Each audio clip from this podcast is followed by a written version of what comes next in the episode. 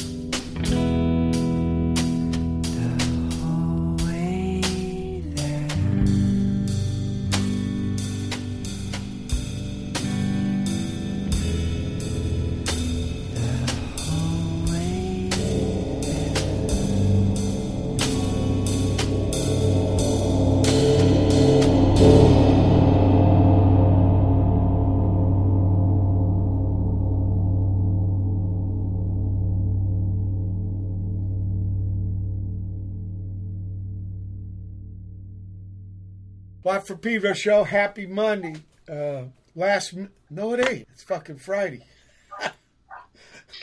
Space. What's the difference these days? Quentin, Quentin Quarantino mode has got me spacing.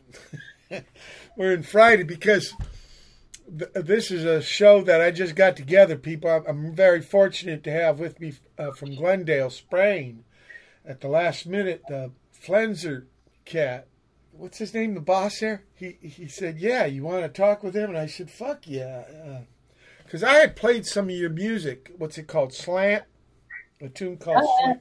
And then you know the way things happen, fuck. And even though we were both SoCal music people, haven't got to share a stage with you yet. Anyway, I should tell the people we started off with because uh, the listeners probably don't know who the fuck I'm. I'm talking to April and Alex of Sprain. And uh, we started the show off with Ole from John Coltrane, and then True Norwegian Black Metal. Love that title. You wouldn't want any of the fake shit, right? Uh, like when your mob, like rents a helicopter to break you out of prison because you killed the bass player. Oh, you're the bass, huh, April? Yeah. Okay, don't don't do that, Alex. Did you hear about that story about some band? The Cookie Monster bands, right? Uh, well, the singers sound like Cookie Monsters. Black black metal, that's what it's called. Yeah. Yeah. Are you talking about Mayhem? Maybe it is. I I thought it was uh, a Norwegian name, but maybe you're right. I don't know. But the guy's ma got put in jail for trying to break him out or something. Oh, that I, I didn't know about that. Yeah, the guy there was some beef in the band, so they had to kill them. yeah, it seems like Norwegian bands have a a thing about killing their band members. Odin tradition or something. But yeah. not all. There's a lot of fucking uh, cool music out there and good people. Yeah, totally. Great people. Yeah, I, I, played there on the east side with the Oslo and then the west side with the Bergen and uh, In fact, my most north gig was in Tromso, but uh, I think it's got the most north university. Like it never got dark. It was in the summertime. So who wants to go? I want to uh, go through you guys' music journey. So which one of you wants to go first? Alex, go. You can go first. I, Ah. my music journey. Well, well your journey. Uh, uh, let's start with the earliest musical recollection you have, please, Alex. Uh, the earliest musical recollection I have is uh, probably when I was really, really young, like uh, three or four, and uh, my dad, my dad's a big fan of uh, the Beatles and you know classics like uh, Rolling Stones, and he would sit and like he would play. Uh, He'd play these Beatles songs or Rolling Stones songs, but he'd change the lyrics and he'd make them funny, you know, funny for like a four-year-old kid or whatever. So I think that's the first time I ever saw like someone play music. And then uh, You mean you mean he was playing the records and singing along, or was he playing a guitar or something? Oh, he was like he was like doing his own renditions. Like he would he was playing the guitar and singing along, uh, but he would change the lyrics and he would make Sure, them funny sure. and silly. Uh, you're you're And so- SoCal, so was this in SoCal? Uh, no, I grew up in uh, Boise, Idaho. Boise, all right, good town. I play there almost every tour. People ask me why you always play in Boise. I say, look on a fucking map. Right, right between uh, the Northwest and Salt Lake City, right? It's the oasis. Yeah, it's the only it's the only it's the only place to play really out there Right. in that area. Yeah, Um, so, but it's a good pad, and n- not far from there is Mountain Home on the Yep. I eighty up there, and that's where Richard McKenna, who wrote the Sand Pebbles, me and D. Boon's favorite movie. Okay, because I asked about SoCal because we had a. I came here when I was nine from Virginia, but there was a guy named Doctor Demento, and he would ha- play, you know, like Weird Al Yankovic, like he did that shit. He'd take a song and make up funny words, right? yeah. Yeah, okay. So Yeah. you grew up in a pad then with musical instruments. Uh, no, not necessarily. I mean, uh, my dad had a guitar, and uh, that was about it. Uh, I remember um, when I first started showing interest in music, my parents uh, put me in like, uh, you know, like classical, beginning classical piano lessons, and I didn't really like it because it wasn't really like the kind of music I was into. Like when I started getting into music, I was into the like '60s uh, psychedelic rock and stuff when I was really young. That's kind of like the first like real musical love I had. Um, Was this guitar acoustic that your pop had? Yeah, he played acoustic guitar. He's, Okay. He doesn't. He's never had an electric guitar. So That was always my thing. even though the piano was foisted on you, you just didn't hop on it anyway. You waited till you got an electric guitar. Well, I, I stuck with the piano lessons for a while, and I got okay. Like I can still play piano today pretty decently. Uh, I like playing the piano a lot more than I did back then. Now, but um, Can can I ask you? Was it the teacher? yeah, it was definitely the teacher. So many people I've had on the show, piano teachers. I don't know. Some some are good, but like the majority, people are like, man, almost drove me away from music. Yeah. Yeah, no, totally. Uh, I, I felt that way, but I had a great guitar teacher, uh, Derek Myers, and uh, when I, he, you know, he lived in Idaho and I lived there, and uh, he he taught me pretty much everything I know. And I had a, I had another uh, uh, another teacher for piano when I was learning some kind of like uh, jazz piano stuff. Actually, when I was around in high school, like kind of went back to the piano after a while. Um, and I played. I learned under this guy Justin Nielsen, who still lives in Boise, and uh, those two teachers uh, were had a pretty profound effect on, uh, I guess, my musicianship and kind of shaped me. A, a good put me in one, a positive one, not a negative, like lame one. Yeah, Now, now, can I ask you? You said school. Did you do anything in school, like the marching band or choir, shit like that? I did choir. I remember I was a choir kid because I, I didn't want to do sports or anything. My parents were pushing me to do stuff, so I had to do like I had to do like what music because you know there's not like a whole lot of DIY things like punk rock things going on in Boise. I mean there were, but I wasn't really yeah, there was a club because uh, who's that guy? Paul Revere. I think he was there, and he had a club that got turned into an all ages club for a little while. Yeah, I was. Are you talking about Paul Revere and the Yeah, the the Raiders. Yeah, and the Raiders. Yeah, that I don't I don't think that that club was a thing when I was growing up in Oh, Boise. okay. You know, Yeah. I got to tell you, I did live for about eight months in Idaho, you to pimp, uh, Blackfoot, because there was a nuclear. My pop was an engine room guy with nuclear engine rooms, Navy, and they trained him there. And the, uh, right, it was right next to a place called Atomic City, which was the first town lit up by a reactor. So this Wow. this is early '60s, so a little before your time too. So it just came to me. Okay, so what about the shit at school or after school where you got the basement band, the, the garage band, or uh, you know bedroom band? Did you do that? Yeah, yeah, that's what I really like to do. So I started doing that. I think my first like you know silly garage band or whatever was when I was about twelve or thirteen, and I just kind of was hanging out with my friends, and we would just screw around and make noise. And I always wanted to write songs, and I was always like a I feel like maybe a bit more uh, like I took it a bit more seriously than the other people, and so it kind of that kind of permeated the rest of my projects that happened in Boise, where I was like, all right, this is what we're doing, and I, I don't know, maybe I was like obsessed, or I took it maybe a little too seriously, and But you were, think- you were you were already writing your own songs, so you weren't just copying shit off records like me and D. Boon. well, I mean, I was definitely copying shit off records and calling it my own stuff. you know? Oh, oh, okay. Yeah. That's pretty yeah, I, balls. mean, I guess that's still what That's I'm a little doing Jimmy now. Page. You get little Jimmy Page. No, it wasn't that bad, but uh, No, no, was- look. Everybody's got to start somewhere, and you know, you know. But you're you had the good teachers too. So, but uh, what I'm interested in is you did start writing. Did you have a little four track or? no, I never had a four track. I, I kind of missed that era. I'm only 22, so I kind of missed like the whole era where kids would grow up and they'd be like 15 years old and they get a four track and do that. I kind of regret missing it because that sounds cool. But um, I I was I got an audio interface when I was young, about 15, and I started just like you know making like digital multi-track recordings, kind of Yeah, on my own. Kind, it's Like, I kind of would the same thing, but a little little better, yeah. a little more down the road. But it's same concept. Yeah, it's the same thing, and I, I would just you know sit there and like overdub hundreds of guitar tracks or whatever, of me just playing like acoustic guitar and just do do weird audio experiments and stuff. That's so great. That's so great. Uh, I want to play here. Uh, no one's home.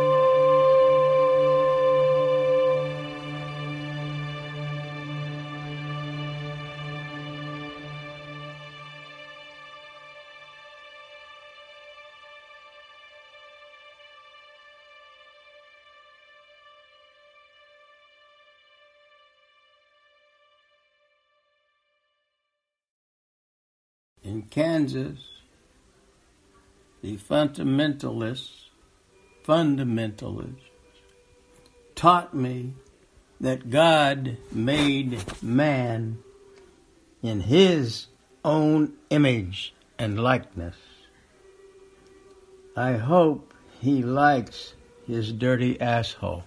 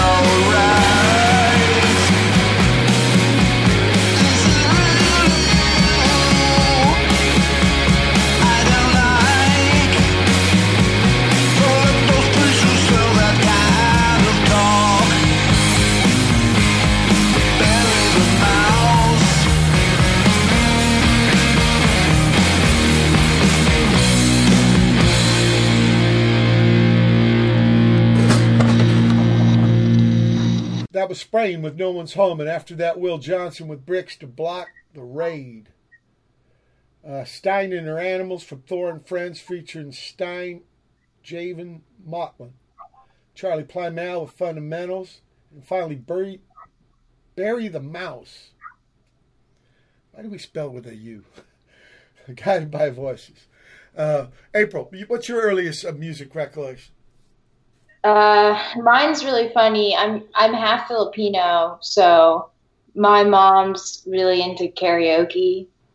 Um, so some of my earliest like I didn't know um, that was a musical memories are her singing like Dancing Queen and like Don't Cry for Me Argentina and very weird weird stuff like that. Uh, that I think, yeah, I don't think that that's like what got me into music. Um, But but you, it's a memory. It's a memory. And you know what?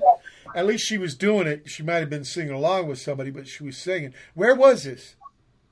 I actually so when I was yeah I was living my my dad was in the military at the time we lived on a military base uh, called Vandenberg in Lompoc, California. It's actually uh, the federal prison. Right, right. And also, they launch rockets and stuff. Yeah, so I actually did get to see a few uh few like I guess they were rockets. Yeah, I, I was a kid, so I didn't really get it, but I, I did go to some of those those events with my dad and Uh, yeah. So, but my dad's definitely more into like rock and roll.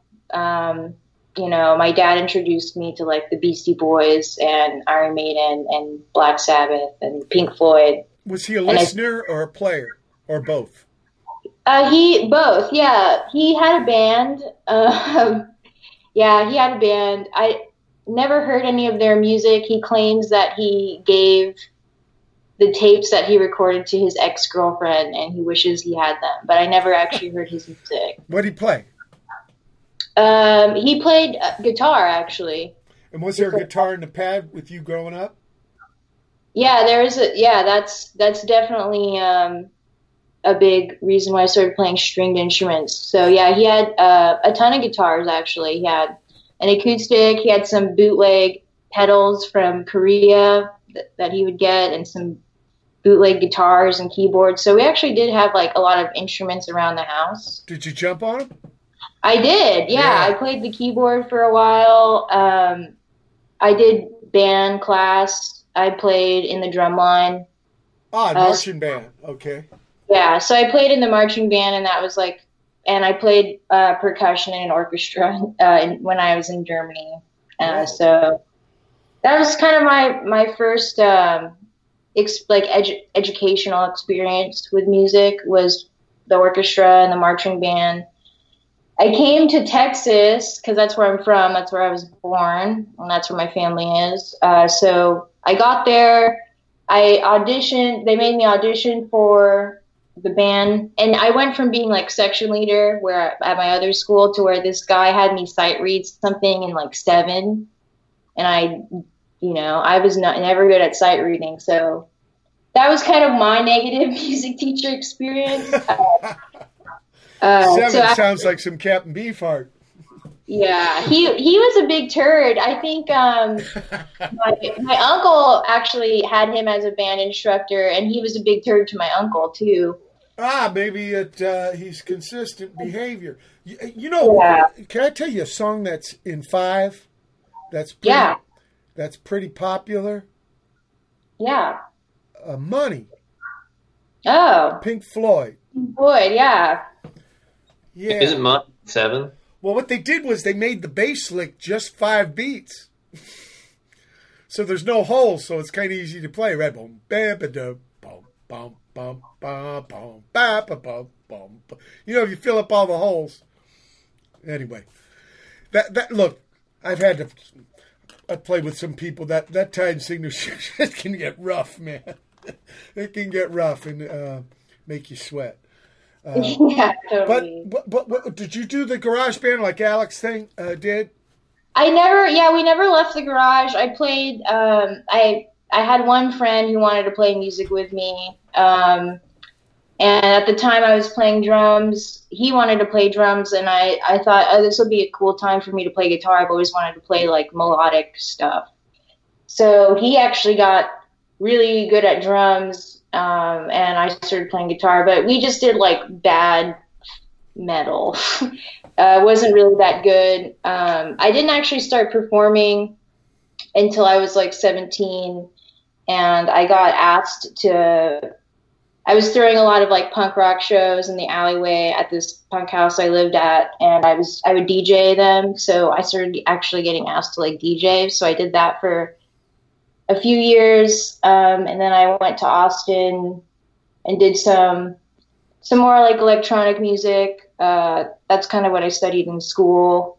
I had a really, I met a really great mentor out there. The first good music teacher I had, named Mason Wiley, and he was he was really cool. He showed me a lot of really cool music, and um, yeah, so I finally like I finally kind of like found my pack when I went to Austin Well, when and did just you, when did you jump on the bass?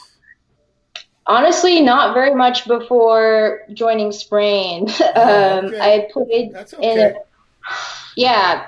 I like playing bass. I always like playing guitar. I definitely always felt like I was more rhythmically oriented than I was like uh, writing melodies and good chord progressions. Um, You mean so you're saying bass is more like drums and guitar is? Yeah, I just felt like bass made more sense to me. So when I came to California, I played with some friends. You know, we played some like punk covers, and then um, Ul- Ulrich Krieger, who kind of like mentored Alex and I at different times. Um, he plays saxophone. He's played with like Lou Reed and Lee Ranaldo. He's a really great musician and composer. And he like, uh, even though I played synthesizer at the time primarily, um, he really needed a bassist for this metal orchestra. So I played in that, and Alex went to one of those shows. A metal orchestra. Yeah, it was cool. He he wrote. I like, remember there was a Deep Purple record where they played with an orchestra in the Yeah, late '60s, but this was an orchestra set up to play heavy metal music. yeah, it was, and it, it was it was wild. It had, we had like you know at least like seven guitar players. We had bassoons. We had. Oh, oh, oh! cello. We had everything. So yeah, Ulrich. I think he's still working on the recordings. Like it's it's from a long time ago, but um, eventually he's going to piece this together and release it. It's You ever, just you ever hear it, Glenn Branca? yeah, Yeah, I- Glenn Brank. was- I was in a piece. He did Hallucination City, his 13th symphony here, SoCal, and there were 64 guitar, 20 basses, and one drummer. I sat next to the drummer. And I think the guitar guys all had B strings. That's amazing. it was it was at the Disney Music, you know, with the exploding French fry organ thing. Wow. Oh yeah. Well, th- did you guys get to perform? Uh, you, you said Ulrich is still working on the tape, so you guys recorded, but did you do gigs? We didn't. We only did a few. Um, What- we only did a few performances at the the at at school. That's we met him because I was studying with him, and so we only actually did that. We never got to take it beyond that. There's so many musicians in that. Right, but Uh, you said Alex saw saw a performance or something. Yeah, yeah, I was coming up on acid, and I watched April do this this performance, and that's when I decided, hey, maybe we should try and play music. Did you think Yeah. of the uh, the band name right away? no, the No. band name it came. he It was texted hard. me for a few weeks, just sending me like one word names, and I was like, sure. Like I kind of thought. I re- I mean, like Alex doesn't like it when I say this, but I mean, I'm just not that experienced of a bassist. And in a city like LA, there's just so many people that could probably do it. Um, so I was like, yeah, whatever you think. Like I kind of just thought I'd be here until he found, you know, an actual bassist. but so Alex came up with the name. It's a great thing about. Uh, uh, we're at the end of the first hour, but I'll tell you my theory about why somebody brand new to bass can be great at it. Uh, we're at the end of August 9. No, it ain't August. October 9. 2020 edition Wap Pedro Show. Hold tight for hour two. October 9, 2020. It's the second hour of the Watt from Pedro Show.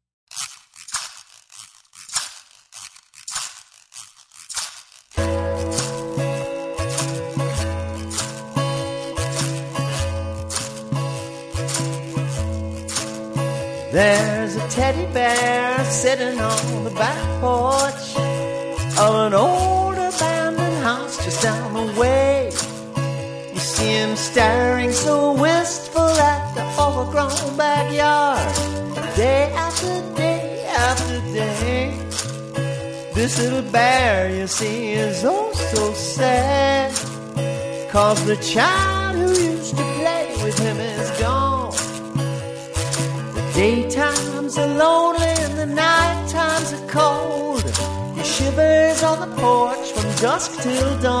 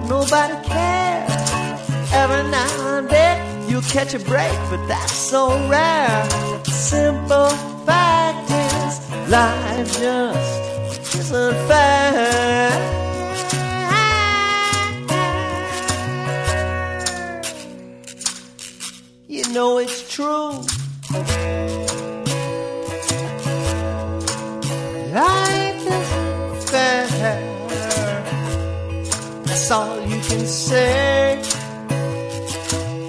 Those happy Hollywood endings, real life doesn't work that.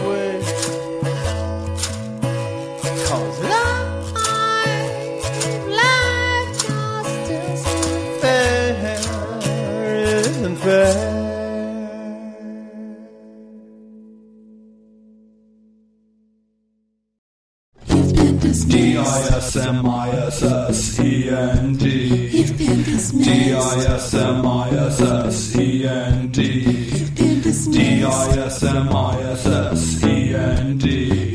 Dismissed. Your opinion carries no weight, so do not be perplexed. Your boss doesn't love you; they just want the sex. You're but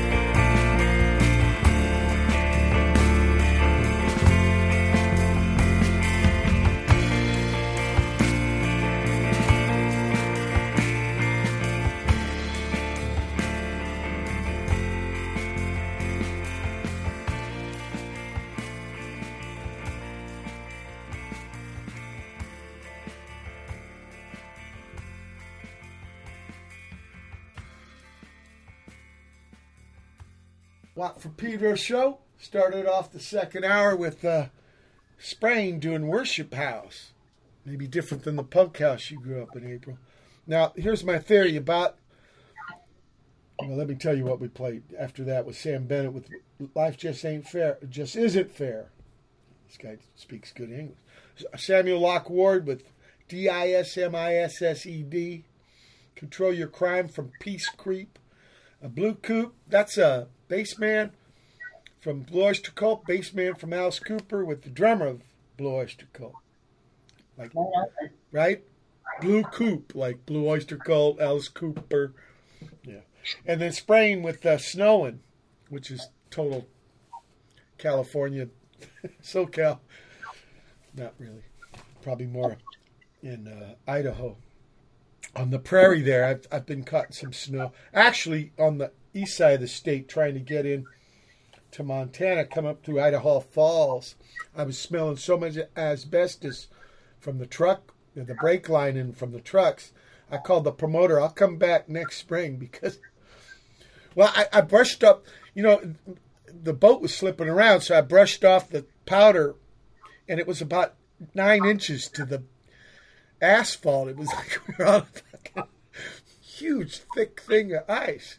So yeah, I ran away. He called me a coward and shit. No, I don't care. I ran away to work bass another day. Anyway, the thing about bass is the more notes you play, the smaller you get. So it's always a search for the right notes. So when you're just learning, you're playing fewer notes and you can actually make bass. Stanley Clarke, I just read somewhere, anybody can do a bass solo. It's, it's, it's really hard to write a good bass line. And that's because of the physics.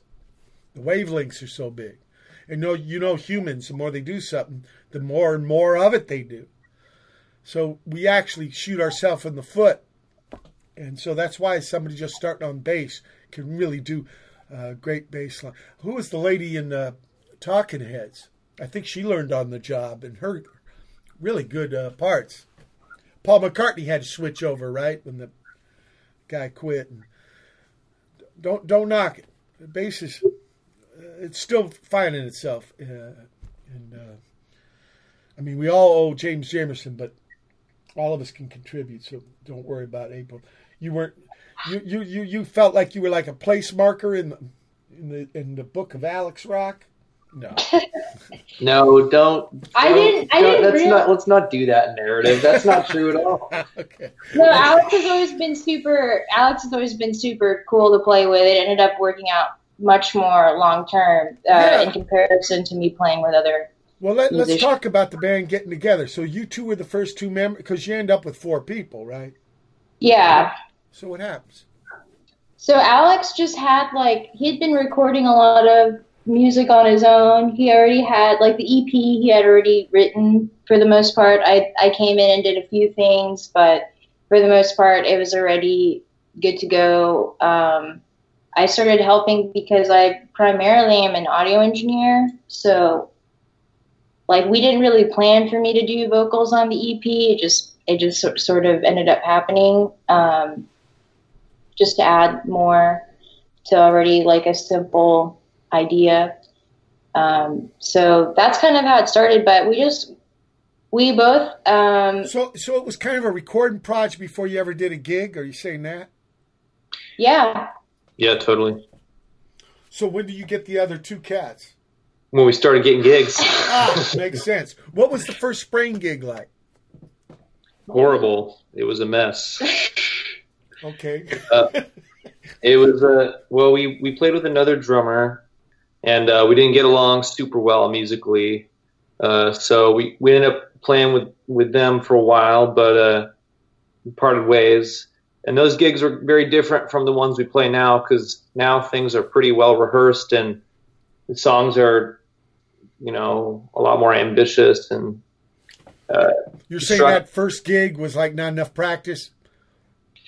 yeah, I was just like, yeah, we're playing so slowly. Wait, what, is, what was the first gig? Was it at CIA?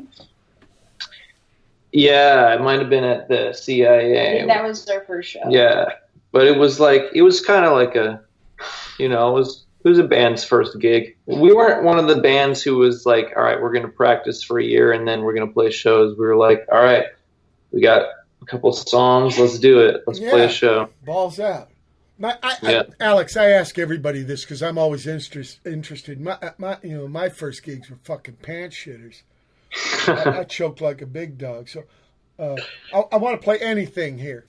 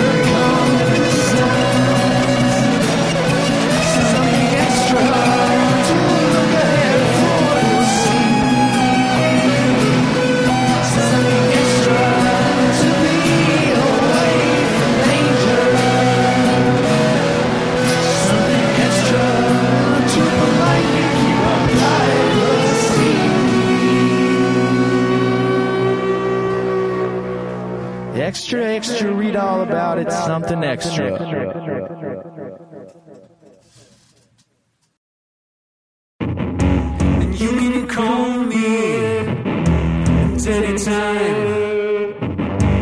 Even when I disconnect the line to visit shadows, someone comes.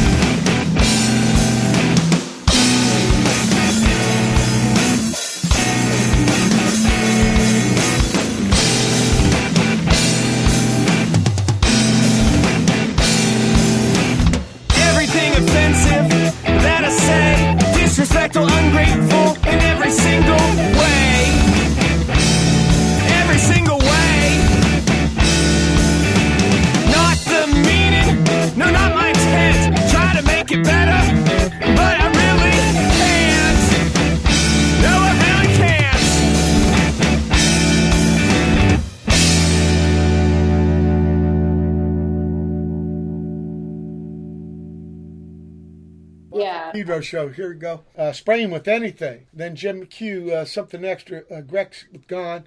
Grex is people from Philippines. Great guitar man. He lives up in Oaktown. Yeah. Uh, his name's Karl Evangelista. Yeah, incredible cat. Uh, she's an organism. A pussycat and the Dirty Johnsons from England. Aloha Screwdriver. They were on the show last month. From they're they're from Oaktown, surfing Soviet. And bullets over balloon or balloons. Offensive words. Now these guys are uh, Spokanistan, so sometimes I will play there right on the way to Boise between uh, Seattle. So there is a kind of a way station, but still Boise is the main connect between Salt Lake and the Northwest. So people, if you're always wondering why I'm always playing there every tour, look at a fucking map. So, uh, so you you had to switch out drummers, uh, but isn't there another cat? Is it a four piece? Yeah, Alex. Uh, Alex Simmons plays extra guitar, and uh, I think that when the the band, like on that first EP, you know, you, you've been playing some of the the stuff off that first EP. It kind of sounded a little bit more like that. It was like a little bit like we're still kind of finding what we could do as a band, but then. You know, the record that just came out is kind of like a demonstration of us like incorporating these other two members, Max Pretzer on drums and Alexander Simmons on guitar. So there's a lot more like guitar interplay, and the drums are, are you know, there's a lot the Max is doing on the drums that we couldn't do before, especially in regards to how slowly he can play and how how you know uh, how much stamina he has. He can play big like 15 minute long songs if we need him to. But that's interesting because people don't realize that playing slow is actually difficult to keep it grooving, right? Yeah, it's way harder than playing fast. Yeah, yeah, yeah. I've tried to tell people that. Uh, why you think jazz fusions go to a million miles an hour? 'Cause You can't hear the clamps. Uh, I'm, I'm, I'm curious too about the material because, like April was saying, the first stuff you developed all on your own, and then you showed it to the. Uh, were these cats involved a little more? Yeah, it was it was a lot more of a group project. It's usually like I usually say that I have the impetus to like come up with a, a part or two, and then we are all arrange it together, and it it becomes something that didn't doesn't resemble initially what I had uh, thought of or or how I wanted something to sound, but it, it becomes something manifested physically as as you know a group project and that's that's where the that's where the real art of it is and that's where the collaboration is. So all those songs are very collaborative and and they're all written you know everyone writes their own parts for the most part and uh, but they're all kind of based around a singular idea or two that one person brings in to Like- the space You're saying you provide like the launch pad, the springboard. Yeah, yeah that's a good way of t- putting it. So you re- haven't really realized it's just something that everybody can like get on board and start riding. Yeah, okay. Uh, that, that that's that's a lot how I compose. Even though I do it on the bass, I never want it realized because you, when you bring the other cats in, they got ideas, right? yeah Now some people compose on the guitar or, or the keyboard, right? Because all harmonically, you can really set up the song, but by using the bass guitar, it's kind of empty. Some guys, it's too much for them. Like, what the fuck? Why you? Why not write it on the cymbals or kick drum? But other cats like Nels, they're like, man, because it's, it's freedom, right? It's a lot of open space. So, so for um, the other Alex here, uh, yeah, that's another uh, interesting thing too with the two guitars. You know, uh, counterpoint, or do you like you know jump on the same thing, or yeah i think when we write that dialogue? those guitar parts are very like uh, I feel like they're very uh, like we're trying to. The, the thing we say when, we- when we're writing together is make it sound like one part Yeah. that's impossible to play by one person. So they're they're often like kind of like interwoven uh, parts that complement each other, but they don't take away from each other. Like I, we, we like that band Polvo a lot. Oh yeah, Uh, the way they the way those guys like write their guitar parts has been really I inspiring remember too. those cats. Yeah, What was his yeah, they're, name? Uh, Ash, Ash, Ash Bowie. yeah, Ash Bowie. We I did Uh, some gigs with them. Man, Oh. we're we're talking like twenty five. Oh, they got back together though, but they they're they're from a while ago. Seemed like they had a lot of Sonic Youth uh, influence. Yeah. Good guys, good guy. I think polvo's actually a disease that dogs get, like mange. I thought it meant octopus or sex in Spanish and Popo, Portuguese. popo, popo.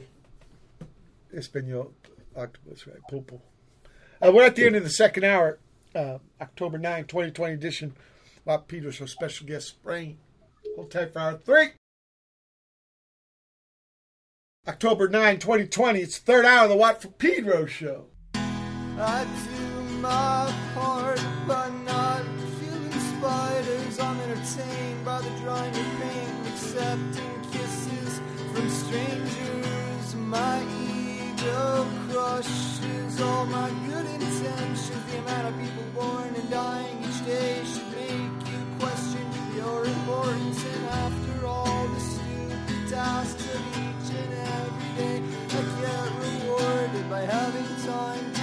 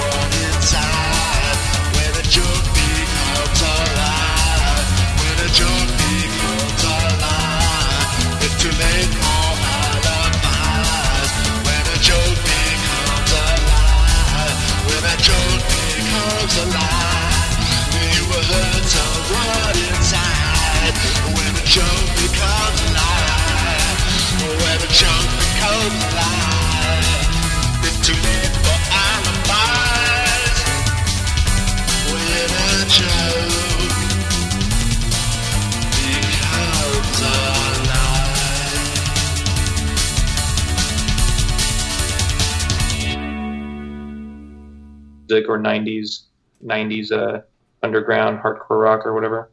Simmons was saying they take a lot of inspiration from gamelan. Yeah, well, Gamelan. which yeah, it's it's like a it's a traditional music that comes comes from Indonesia. Oh yeah, I know. It's kind of a uh, bells with notes. Yeah, Yeah, it's beautiful. It's beautiful stuff. Uh, I should tell people we started third hour off with "Deliver Us."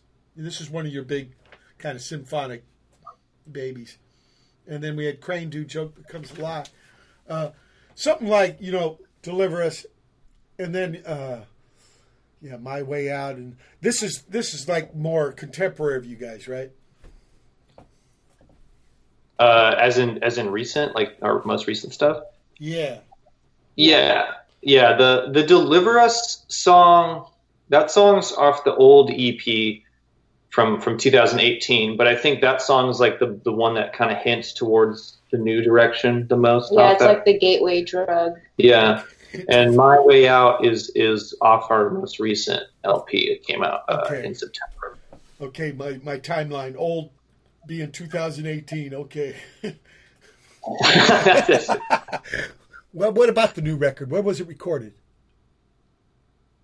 When was it recorded? when it was 2019. it was recorded No, over the period of I'd say about four or five months from No, no. 2019. Uh, I, I, you, I didn't make myself clear. Where? Oh, Oh. where? The Cave. Um, our friend Josiah recorded it. Um, and where's the got- cave? Where's the cave? Off San. It's in San. It's like off San Fernando, close to Atwater area. Yeah, it's very close to Atwater, off San Fernando, right by uh, Fletcher Street. I used to live down there, so I kind of know the area pretty well. And But yeah, he has he's got this like little uh, practice space converted into a studio kind of vibe, and really cool guy, nicest guy in the world. So Definitely the nicest person. Was he a big part of the recording? Like producer kind of dude? He didn't really produce, um, but he was incredibly flexible. Like we have tons of guitar noise stuff, and he just sat through it with a smile. and like, um, yeah, I feel like I feel like the band sort of um, produced it together, mainly Alex um, and yeah. But Josiah was really, really, really flexible. He just he wanted to just do what we wanted. So I think that was a really great thing about working with him. Yeah, And did you and go, then did you go into the studio with more stuff than you needed? Yes, actually, we recorded a song that didn't make the the album because it won't it won't fit on a LP, but it was still good. It worked out. Like I We- I feel we gotta like let people know about that because there's kind of limit. If you go over 20 minutes on a side, the bass really suffers. yeah, totally. So we can't have that. Yeah, yeah, that's right. But there's nothing like the way a vinyl sounds. But people got to understand they're not exactly like CDs. You can't really go over 20 minutes, and with the seven inch, you can't really go over four minutes without really the bass taking a hit because pe- uh, people don't realize it. But the up and down is actually the stereo. The the the the the left and right is the uh, amplitude. You know, the loudness. And that's why when you're mastering, they actually mono the bass 100 hertz and down, so you're not asking the stylist to do all kinds of trippy ass calisthenics. Uh, so, so you guys have more, more than enough. I want to play my way out.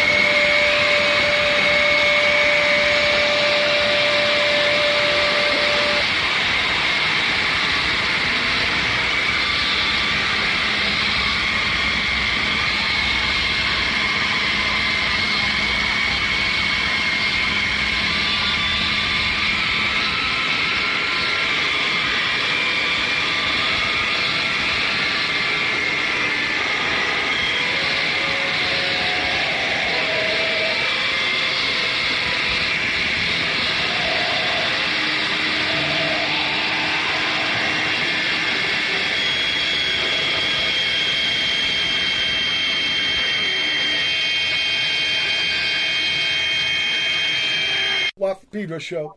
Last music for this edition, My Way Out from Sprain. And the Galecstasy from out in the Joshua Tree. Heaven Channel Season 2, Album 8, Part 2. Actually, in this lo- uh, lockdown, quick quarantino uh, since March, 18 albums. So I want to hear anybody talking about how they're bored, man. Get composing and recording, people. That's one good thing about these days, you know. It's not all bad new days. We can record really much more econo than the old days and, and, and uh, quicker. And so, so, so tell me about uh, th- these songs, My Way Out and everything. Those are my favorite on the on the new record for sure. Um, yeah, I, I, I really think that uh, Alex's vocal performance on My Way Out, like we went outside to smoke some weed. We were like, "Your problem. You're doing vocals later." We came back in, and I was super. I mean, I was just super high, and I just started laughing when I heard the vocal take. Like he did, he did it so quickly, and it was like to me, I thought it was like brilliant. So I was just laughing, like because I thought it was just so good. That was my reaction to it. You know, sometimes if you just let the freak flag fly, that's what happens. You know what I mean? You don't overthink it and stuff. Uh, where can Yeah. where can people find you guys on the internet? We ha- we're everywhere on the internet, unfortunately. Well, do you Uh, have your own? Do you have your own website? We don't. We just have Bandcamp. We're just Okay, Bandcamp. We have um But down the road, you're going to get your own website, right? Because that's like having your own fucking fanzine. yeah, I like I mean I I have my own website myself for my my own stuff, but yeah, I've been wanting to get one for Sprain. Um, I mean, I'm not we'll- talking. I'm not uh, saying it's wrong to put like flyers up on other people's telephone poles, but when you have a place where there's no gatekeeper, you know, no filter. Yeah. Yeah, that was how, that was how it was before the internet sucked. Everyone used to just have their own website before they had to have a Facebook or had to have an Instagram. Yeah, well, you still, I still think it's a good thing because to me, it's uh, an analogy to the fanzine. Of course, you can find Sprain at the Flenser website. That's T H E F L E N S E R dot com. Great label, lots of good music there. What about you? Said you had one song. Was it a big one that was left over? It wasn't it wasn't that long of a song, um, but it just didn't really fit the style. It was actually supposed to go on the uh, first EP that we put out, and it just it should have been on that EP, and it just did. We you know it just didn't fit this new record, so it's appropriate to just Well, right now, no gigs. So, are you guys planning on recording some more? I hope so. We have a fair amount of new material, maybe almost a whole new record. Wow. Yeah, we've been writing a lot, and uh, we've been talking about uh, records not done, but uh, we've been talking about getting in the studio because you know, like uh, I think with the last record we did, uh, as lost through collision, with that record, a lot of those songs had kind of incubated for such a long period that when we went into the studio, tiny tiny bit of like the energy or the fire from like getting excited about new stuff and writing new stuff was gone, and I felt like that kind of like translated into the recordings a bit too much for my liking. So I think that you know a while these songs are kind of fresh and just ready to go, I, we might as well uh, record them. Uh, no concrete plans yet, but we'll, we'll get there. Yeah. Well, when- when you do, you come back on the show. We can play it and talk about it. Yeah. Yeah, of course. I'd love to come back. Yeah, that that would, that would be bitching. I mean, because like I said, in the meantime, there's no gigs, but who knows? Maybe soon. But there's nothing like a re- you know in the old days we made recordings to get people to come to gigs. They were like f- part of the flyers. But now I, I look at them as no, those are works because when you're gone, it, you know, they're like your little tombstones. So uh, yeah, a whole different thing when I was first doing this uh, kind of thing. So I'm, I'm really curious, and I'm really honored to have you on the show. Uh, thanks so much. And, The honor is all of, is all ours. Thank you so much for having us. and also, I, I love the way you know your unco- your sound is uncompromising. Th- Thank you for doing that because we need we need bold motherfuckers. we need fear. Uh, maybe that sounds belligerent, but we need, we need fiercely uh, inventive people. I think right now. Well, th- thank you, Mike. That that really means a lot coming from you. Uh, appreciate it, and uh, thank you for having us on your show. It's been a it's been a true honor. Okay, right back. People, it's been the October 9, 2020 Watt from Pedro Show. Keep your powder dry.